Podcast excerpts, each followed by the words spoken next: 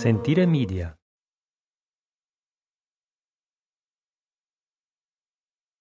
Hello, everyone.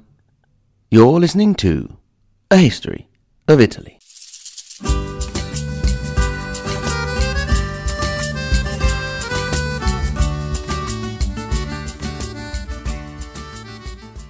Episode 76 St. Francis of Assisi.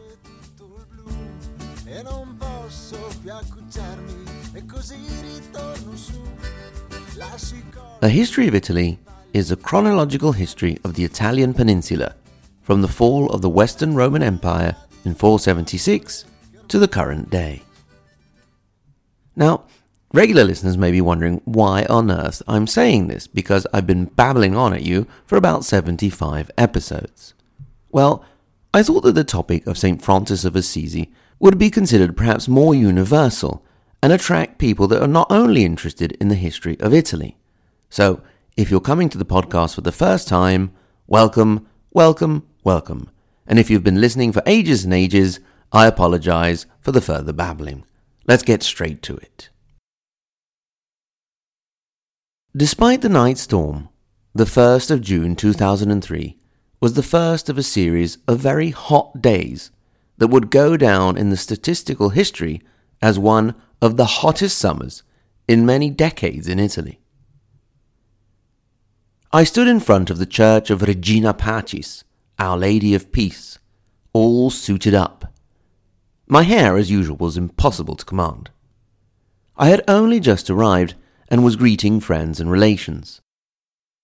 We had time because the bride to be wasn't due for around ten minutes, and everyone knows that a bride should always be late.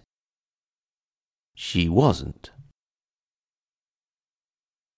I saw the car arrive and rushed up to the altar to wait for her. The priest was also caught off guard. Soon enough, she and her father appeared, framed by the sunshine streaming in through the doors of the church. Her father, a wonderful man, wore the bitter-sweet smile of someone giving up part of his soul. She wore a smile that lit up the church and made the sun pale in comparison. As they started up the aisle, the music started.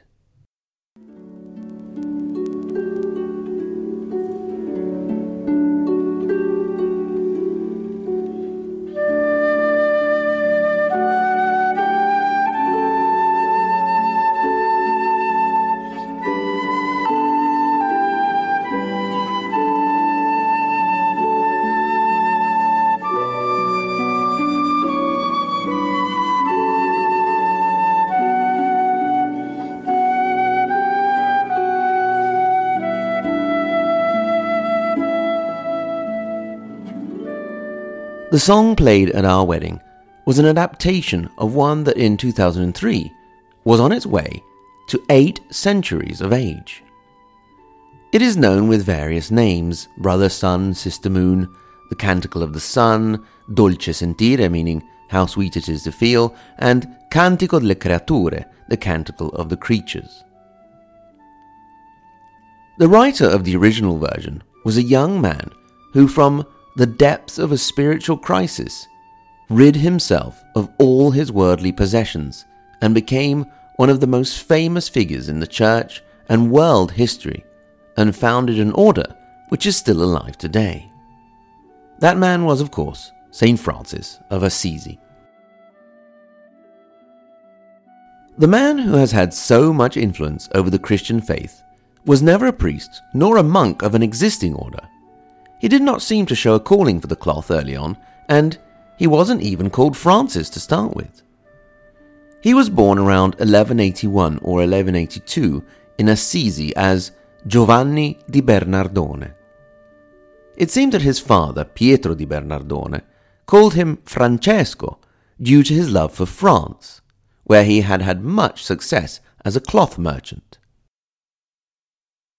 Another possible interpretation is that the nickname came to little Giovanni when his love for tales of knights and chivalry was made clear, as those stories made their way over the Alps thanks to the French troubadours, the travelling musician storytellers who also influenced the minstrels in Italy.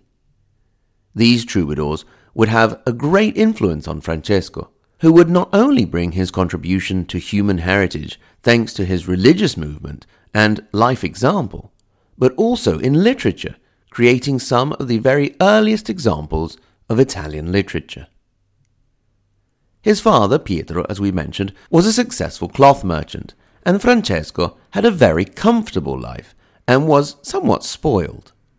Very early on, he showed his great generosity, using his family wealth to entertain his friends and revealing his happy, outgoing character. With a figure like Francis, there is always an attempt to look for signs of what he would be one day in what he was. So, some sources have him going from a juvenile delinquent to a saint, but with some moments of goodness on the way. One of the stories about him, for example, is that once, while he was minding his father's shop, a beggar came in while Francesco was serving customers, and he rudely sent the beggar away. But then, feeling guilty, he ran after him and gave him all the money he had just earned. As young Francis grew into adulthood, trouble was brewing on the horizon. The new merchant class, of which his father was a part, felt they deserved more of a say in the politics and society which was till that point in the hands of the nobles, the boni homines. So, when Emperor Henry VI died, leaving his reign in the hands of his infant son Frederick, the homines populi, the merchants and artisans, attacked the imperial fortress in Assisi, as well as the houses of many nobles who had to flee to nearby Perugia. It was not long before the cities of Assisi and Perugia, as Italian communes had a habit of doing, were at war. Francis, full of enthusiasm for the life of a knight, his head full of the Arthurian legends of the French troubadours, signed up enthusiastically for war. Assisi was defeated by Perugia in the Battle of Collestrada, and Francesco was taken prisoner. He languished in a jail in Perugia for a year. It was not a happy time for him, obviously, but some sources say that he still stayed upbeat and helped to keep the morale of his comrades high. It seems he was also the only one not to shun one of their number who had been accused of betraying Assisi. You see, in the fights between the communes, the losing commune never actually lost because they were inferior, but there was always some betrayal and whether one existed or not, a traitor was often found. Francesco was released after one year, with his health deteriorated. It is not clear if he already suffered from ill health before his imprisonment. His dreams of knighthood were rather dulled by the experience, but had not disappeared altogether. That is why in 1204 he set off south some sources say to participate in a crusade, others to seek knighthood. He was encouraged by a dream he had, in which a beautiful woman in a castle full of weapons told him that those would be the weapons that he and his knights would use. However, on his way south, he had yet another dream in which God himself told him to return to Assisi and that his fight would not be with real physical weapons. So began the conversion of Francesco di Bernardone into Francesco d'Assisi. Another important step in the conversion was the vision that he had when he stopped off to pray in a little run-down church, that of San Damiano. Here, as he prayed, a voice spoke to him. Some sources say it came from the crucifix itself. The voice asked Francesco to help rebuild the house of the Lord. Now, Francesco would eventually understand this to mean all of the church as an organization, but in the short run, he took it to mean the physical rebuilding of the church of San Damiano. To do this, he needed some cash. So he took a bunch of his father's fabrics, loaded them up on his horse, and set off to sell them. He did so, and ended up also selling the horse. After that, instead of heading home, he hung around for about a month in the wilderness. By now, the year was 1206. When he came back, he was in quite a state starved, dirty, and with his clothes in tatters. People who saw him took him for a raving lunatic. His father beat him and decided to lock him up in his family home. Thanks to the intervention of his mother, however, he soon escaped and went back to the church of San Damiano. At this point, his father Pietro took things up a notch and actually reported his son to the local authorities. Francesco had already started to distance himself from all things worldly and refused to recognize said authorities, and so the matter went to the Bishop of Assisi, the bishop seems to have had an immediate soft spot for this eccentric young man, but decided in favor of his father. It is at this point that we have the famous and symbolic moment in which Francesco rid himself of his worldly possessions. He gave back the stolen money, stripped himself naked, and declared that from now on he had no earthly father, and only God would be his true father. This whole getting naked thing would be quite recurring in the life of the saint. It was a symbol of his renouncing all that was of the material world. Either that, or he often felt hot, or just generally enjoyed being naked. Some people do. The Bishop of Assisi embraced him, possibly avoiding any embarrassing contact points, and gave Francesco his cloak. Now, Francesco had disowned his father, but they still lived in the same town. So, as the young man progressed in his path to sainthood, the merchant father would curse him when they crossed paths. This got to the point in which Francesco had a beggar follow him around and make the sign of the cross every time his father cursed him. In 1207, he started physical work on the church of San Damiano, as well as San Pietro delle Spine St. Peter of the Thorns, and the church that would become his favorite, the Porziuncola, which today is inside Santa Maria degli Angeli, St. Mary of the Angels.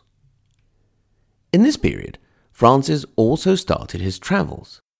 Indeed, the Franciscan movement would also be characterized by the idea of travel and movement to spread their message not to be holed up on a distant mountain top away from the world, as part of the world seen in its entirety as a creation of God. Once, in the city of Gubbio, he was particularly struck by a passage from the Gospel of Matthew. Do not get any gold, or silver, or copper to take with you in your belts.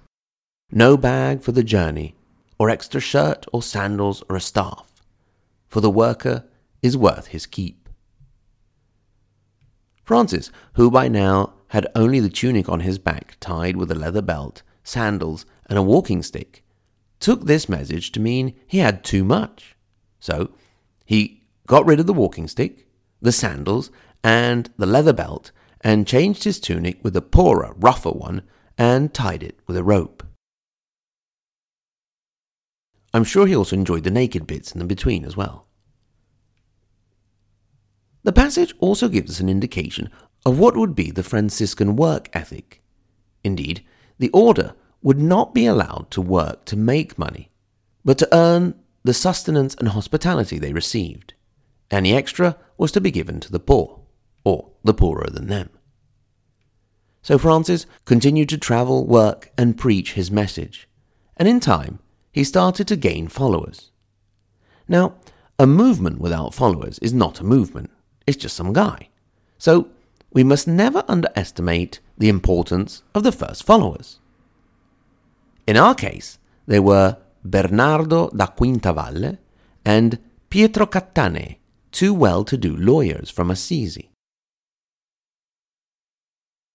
The three set up in the Porziuncola, and there they were joined by a third follower, an artisan by the name of Egidio. Now that the group was on a roll, they needed a bit of organization.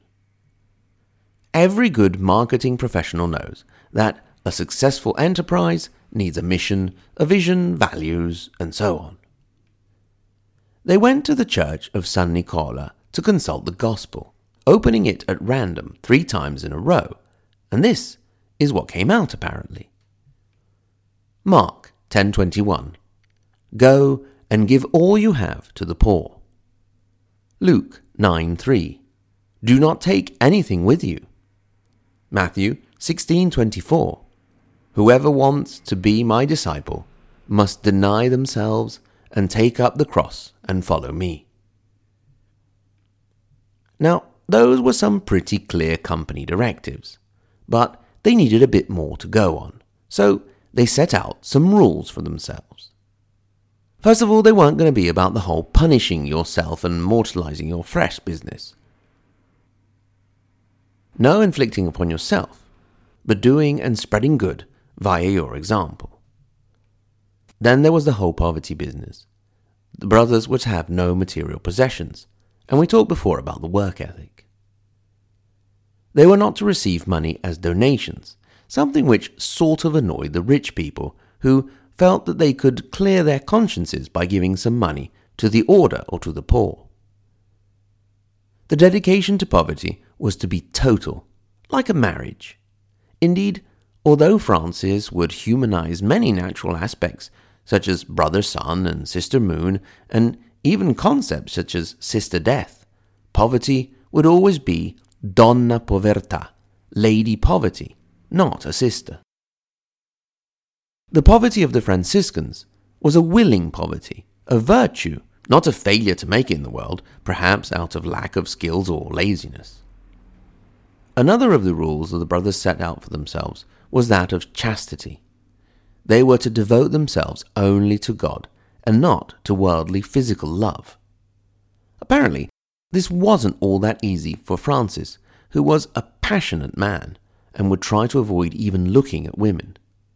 It seems he only knew two in his life on a personal basis, and they were Chiara of Assisi, who would go on to found the Clarisse, another religious order, and a Roman noblewoman called Jacopa dei Sette who became a follower of Francesco. It is where sex was concerned that Francis would whip himself to calm his boiling spirits or roll around naked in the snow. There we go, with the nudity again. In short, the message of the movement was that people should live a life of simplicity, following the teachings of the gospel, such as love thy neighbor as you love yourself. And this simplicity led Francesco to distrust somewhat in learning, study, and books, and although he could actually read and write quite well, he would declare himself illiterate. However, he did have great respect for wisdom, scholars, and teachers, so the relationship here between simplicity and study remained a bit on the ambiguous side for the movement. The first few brothers went forth and preached their truth, and although they started to obtain more and more followers, they were also met with ridicule and criticism. Francesco's eccentricity didn't help much with this. With his love for chatting to any person, thing, or animal, and his habit of sometimes bursting into song. Among the various nicknames Francis of Assisi was known by, one was the Jester of God. Now that they had their act together, they needed to take their movement to a new level. It was time to go and get permission from the big man himself. It was time to head off to see the Pope. So, in 1209, they had a chat with the Bishop of Assisi. He was all like, Yeah, don't worry, lads, I know a guy. And he did know a guy. Said guy was Giovanni di San Paolo, the Bishop of Sabina near Rome. They ran the whole idea of their movement by him, and he quite liked it, except for the poverty part, which worried him a little. He saw it as being rather inconvenient for the church, who was very far from being the model of virtue when it came to wealth.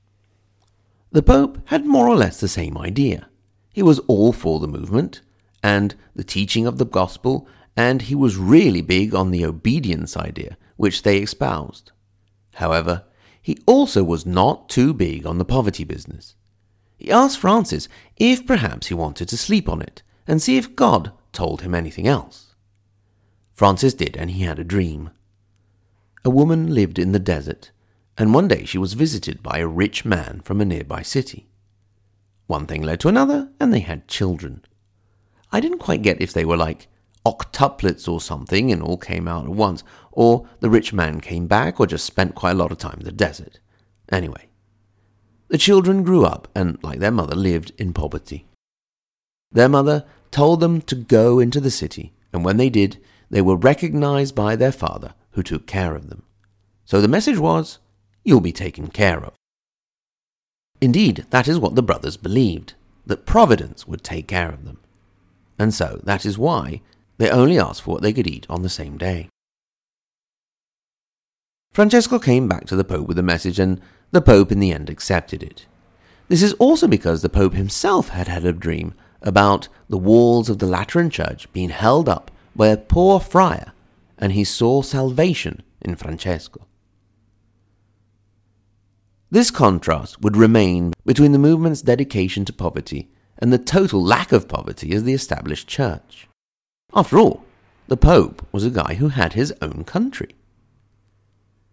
Francis's movement was named the Ordo Fratrum Minorum, the Order of the Lesser Friars, also known as the Little Poor Men, as Francesco was known as the Little Poor Man of Assisi, il Poverello di Assisi.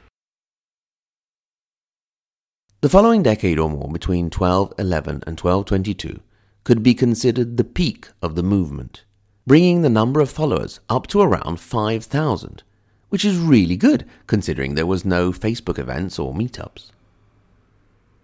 The power must have been in the message, the simple, straightforward message. Francis was a good orator and could simplify content. If you combine this with his serenity, sweetness, and sobriety, then you could start to understand some of the love and devotion that he inspired. He could speak just as easily to a few friends as to crowds of thousands.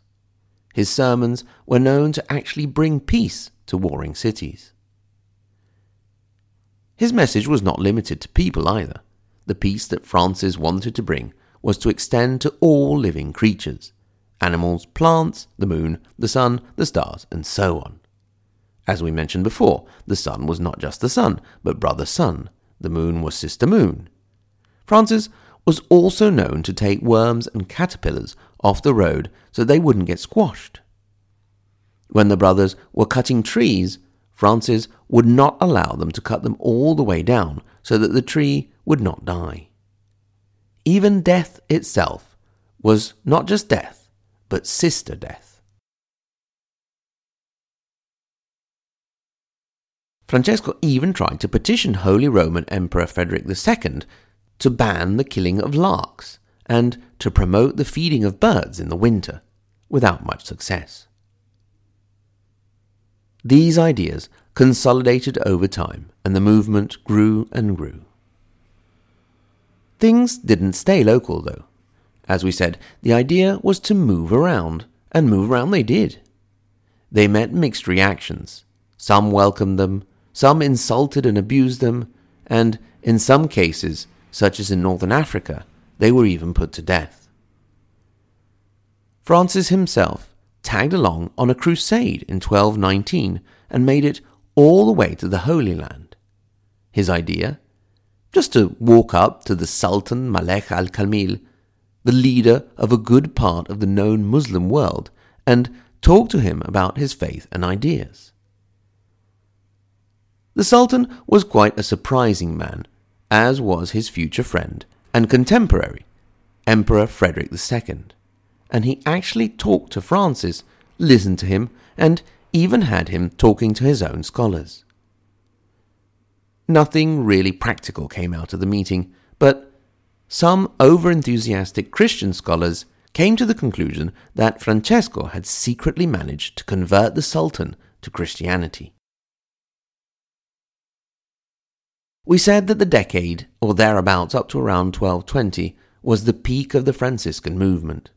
But all good things come to an end, and from 1223 on, we have the moment in which doubt crept into the mind of Francesco d'Assisi. Although, before we go there, it's worth mentioning an interesting cultural aspect that started up in that same year the nativity scene.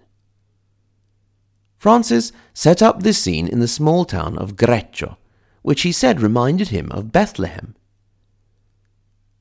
This was a message in itself as well. Anywhere could be Bethlehem. Being Francesco, he had to have animals in it as well as all the people possible from all walks of life. And so he had shepherds and nobles and churchmen and the ox and donkey and all sorts of other creatures. The nativity scene in Italian presepe is to this day quite an important part of the traditional Italian Christmas.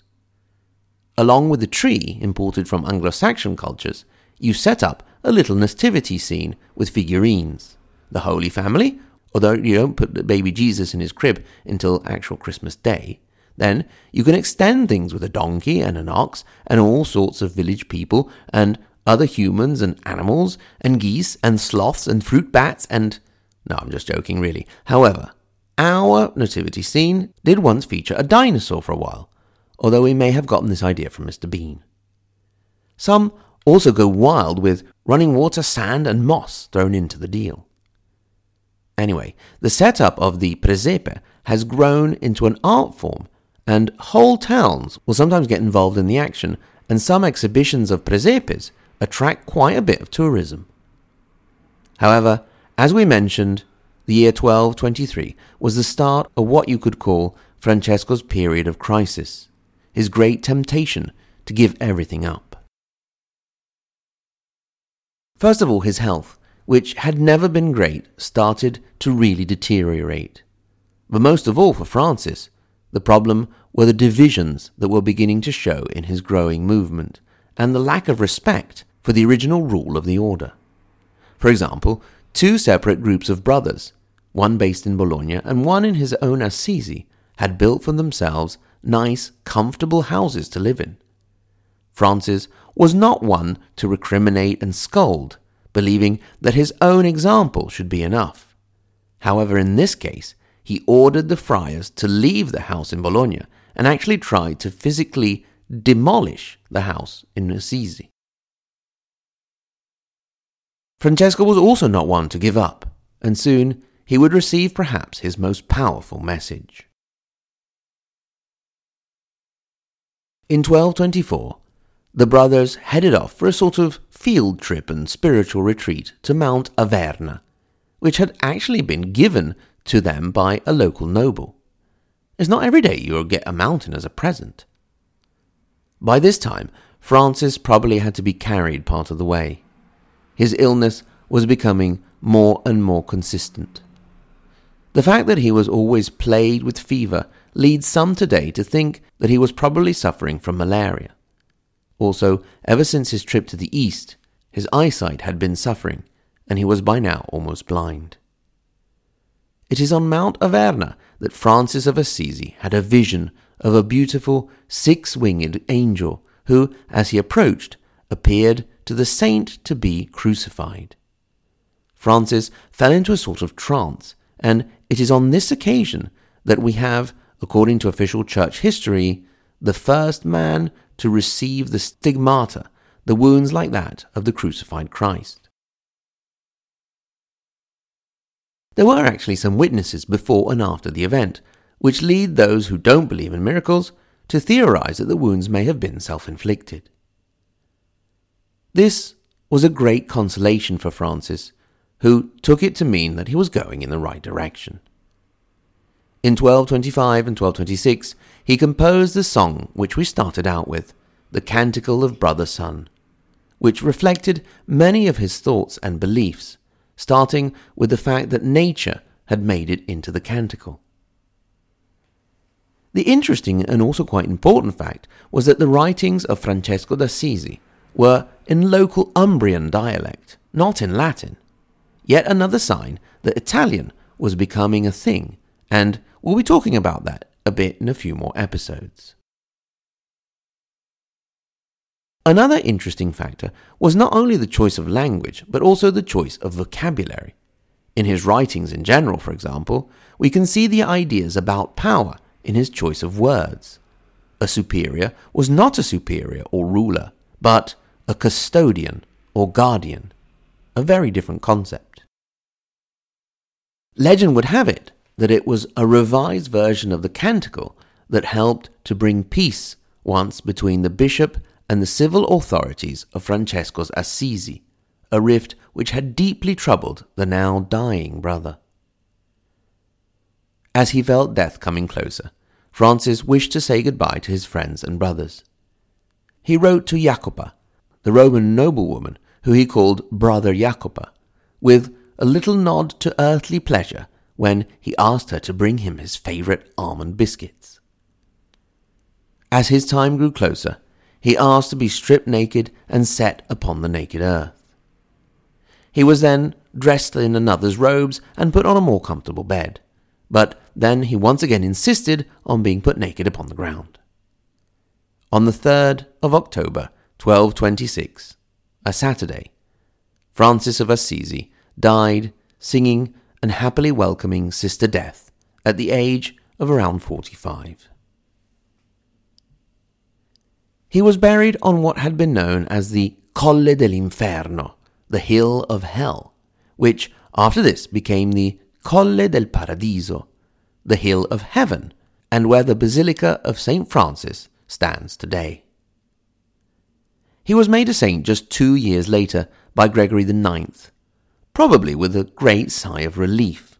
For this man who did not judge or chastise, but with the example of the life he led, shook the very foundations of the Church, which was now free to tone down the whole poverty business a little. To this day, St. Francis of Assisi is a figure admired by believers and non believers alike, perhaps as good men and women should be. He is, along with St. Catherine, the patron saint of Italy. The young man who had dreamed of knights and winning glory in battle had obtained glory instead as a soldier of peace.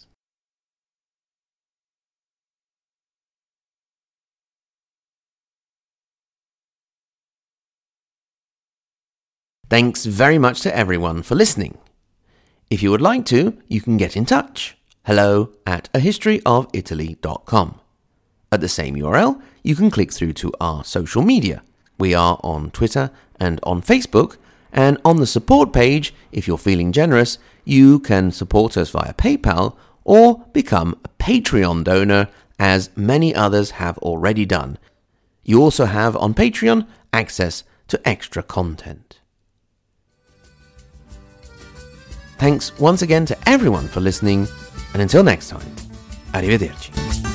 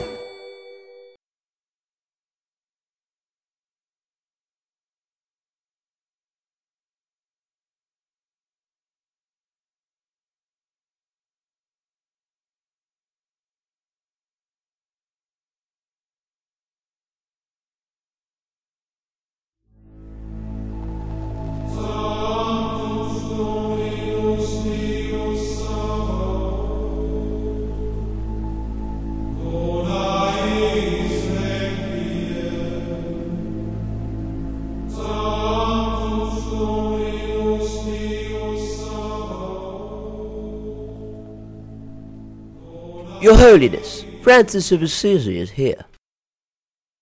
Francis? Who's that? Uh, I don't know, sir, but uh, he would like permission to found a new religious order. Is he one of those people waiting for the arrival of the giant turnip or something? No, no, they're still waiting for the arrival of the turnip. Well, what does this one want? Well, perhaps we should hear him out. All right. Your Holiness, Welcome, my son. So tell me, what are your plans? well, we want to found a new order that goes out into the world and brings the word of the gospel. And we want to teach them to see God's goodness in all living things. Ah, yes, lovely. Wait, turnips too? Uh, well, yes, I I suppose turnips too. Oh, well, what else? Well, we want to live in obedience to the Holy Church. Well, really? That's great. This all sounds lovely. Oh, and uh, we must give up all our worldly possessions and live in poverty.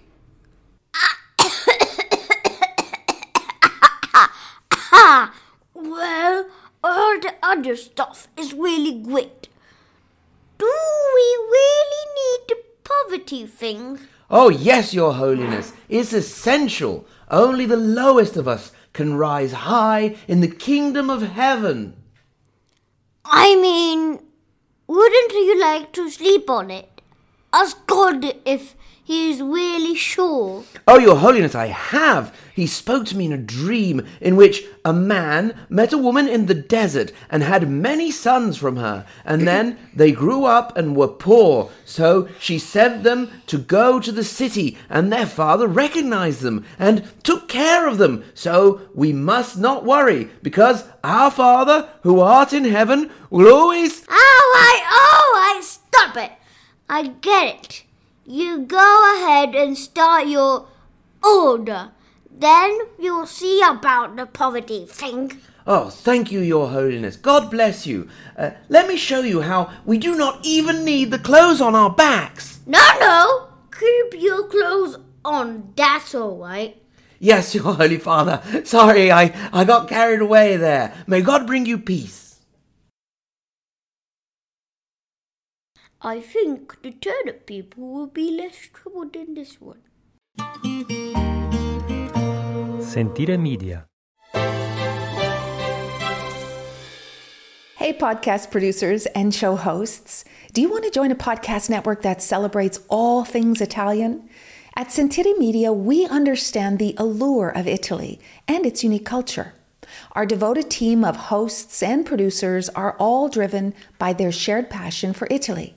And we work tirelessly to create the best lifestyle podcasts and content that will whisk you away to the very heart of Italy. With us, you can savor the mouth-watering flavors, get lost in the stories from the past, break down the cultural barriers, and truly immerse yourself in the vibrant traditions of this intoxicating country. If you have a great podcast idea or are already in production and would like to join Sentire Media, head over to sentiremedia.com. That's S E N T I R E media.com and find out how to submit your show.